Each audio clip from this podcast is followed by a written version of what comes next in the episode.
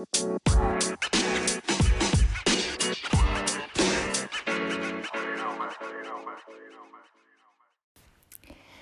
everyone, welcome back to a new episode of Law School with Lou.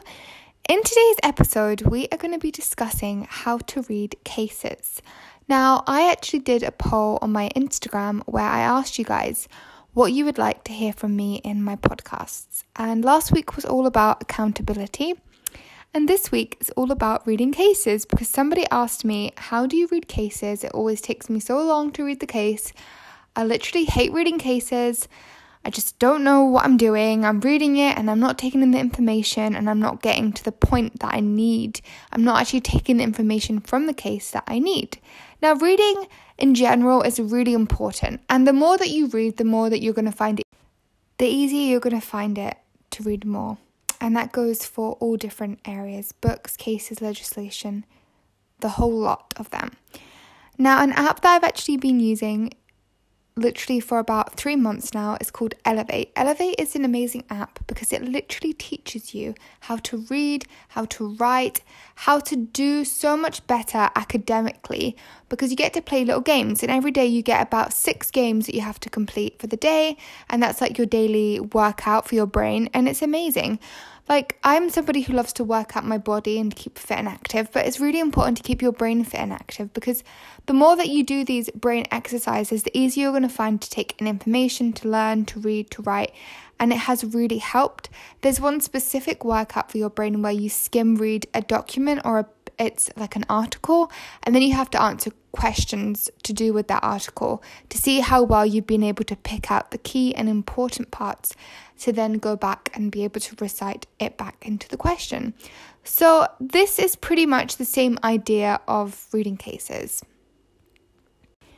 Now, I've actually summarized my five, well, my tips into five areas. So, I have got one, two, three, four, five different areas that you will want to focus on when you're reading the case. Now, cases they can be really, really long, and the, they are going to be the longer the more that you go into the appeal. So, if you're in the inner house of the court of session, then it would have gone through all different courts, including the outer house, to go into the inner house, and then you're going to be having all the different dissenting judgments going all the way down until you get to the point where you're at the inner house and the appeal is being discussed, and then the judge's decision in the appeal will be made, and they will base off their judgment based on the judgments in the previous court. And it is a very long idea, and it's good to know exactly where you are on the court level, but what you need to really focus on when you get the actual case is my first point, and that is starting with the facts first. So you know what the case is about, and the facts usually will be repeated over, especially if the case is an appeal case and the previous judgments have been pushed into the actual case itself, and you can actually see that at first instance this was the case, and then they will repeat the facts again and again and again. And all you need to really concern yourself is finding the actual facts of the case, which is usually going to be in the beginning. Sometimes it's even in the middle they're just they're usually scattered everywhere. It depends again on what level of the court that you're at, but I would say start with the facts first and highlight them or write them down or just take a mental note if you're good at taking mental notes of things and keeping it in your brain what actually happened. Then the next step would be to make sure that you are aware of the court level that you are at. Is it the inner house, the outer house? Is it the sheriff court? Is it the Supreme Court? Did it go all the way to the Supreme Court, the UK Supreme Court? What court level is it in? This is really, really, really important to remember. The next thing is to look at the rule or the test, or is it a case precedent? Has a precedent been set? And this is point number three. Because from cases, there's actually usually in problem questions, there's usually going to be a rule or a test that will have derived from a case. And usually the test is going to be like five points long, for example, or however long the test is. And usually you have to meet the points of that test to prove something, maybe in delict, for example. It's important to know exactly what you are looking for and what you're going to be getting from this case. Sometimes there isn't a raw test, sometimes this case has actually used a raw law test from a previous case, and what is the case, what is the decision based on, what precedent from a previous case is being used in this case. So, understanding that is what I would say is my number point three. And then point four is looking at the ratio or the reasoning of the court. Why has the court made a decision? What law have they based it on? Is it common law?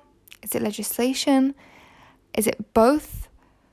And if it is common law, then again, feeding back into number three, what case precedent have they used to base their decision on? And understanding the legislation as well is really important too. Then you can go on to point five, and that is looking at the actual decision, the actual holding. What has the court decided? So, not why have they decided it, but what have they decided? And that's usually going to be at the end. Now, these five tips I'm going to re summarize for you. So, it is going to be starting with facts, then court level, rule or test, case precedent, the ratio, and then the holding. Now, using these five different pointers is going to really help you to read the case effectively, should I say. It's not a quick route of saying, okay, this is the five ways you're going to read the case in 10 minutes. No. It's how you're going to read it effectively. And one of the things that I've really realized is you could spend literally an hour reading a case and not understanding a single thing that has gone on.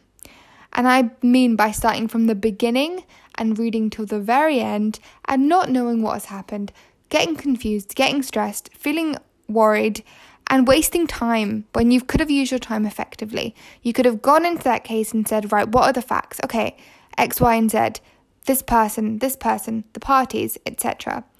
Okay, this is an inner house case, so it's in an appeal from the outer house. Oh, there's a rule that was set out in a previous case that they've used. This takes us on to the ratio. Oh, and there's legislation as well the judges used to back up their decision, as well as the case precedent from a previous case in the common law. And the decision was X, Y, and Z. You will severely cut time, but as we all know as law students, cases, the way how they're worded is very, very, very confusing at times. It's not straightforward. And I think the reason why our lecturers will bang on us to read the case is to actually understand how judges re- how they write their decisions, how the cases are written, how the case notes are written, because there are going to be certain words that will pop up and they will be popping up in all different cases you read. So it is good to read cases without intentionally trying to take anything from it, but just reading the case to understand how a case is written and to be able to read better but equally, you can get better at reading by, for example, using the Elevate app or by reading books. It doesn't have to be, okay, I'm going to read this case to get better at reading cases. You can get better at reading cases by getting better at reading um, and understanding and also looking and Googling up what words mean. For example, albeit means although, and that's something that I learned recently, or prima facie on the face of it just understanding these words and these terminologies too will also help you understand how to read cases. So, reading cases isn't always about reading the case, but when it comes to reading the case for a tutorial or for an exam, you don't want to waste hours reading the case and not understanding it. If you need to get to the point of the nitty gritty of understanding the case, then jump straight in with these five tips and they will help you. So I hope this was useful to anybody listening. Make sure to go and check out my Instagram as well. My Instagram is at louiza.blagden, which is spelled L O U I Z A dot B L A G D E N, and I will also link that in the description below for you guys too. Thank you so much for listening, and I also would love to mention that I have started up my own business where I provide legal fashion attire or business attire or interview appropriate attire that is going to be fashionable and stylish and that will make you feel good about yourself. So if you are interested, I'll also link the link to that in the description box below. I now have a Shopify account, which means that it's a lot easier for you guys to go on and order some things if you would like to. I really appreciate your support.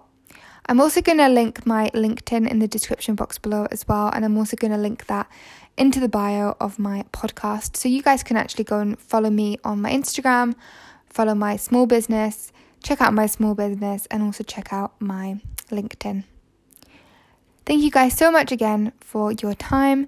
And remember, if you learned something new today that you didn't already know, don't be hard on yourself because you don't know until you know. Thanks, guys, and I will see you in my next episode. Bye.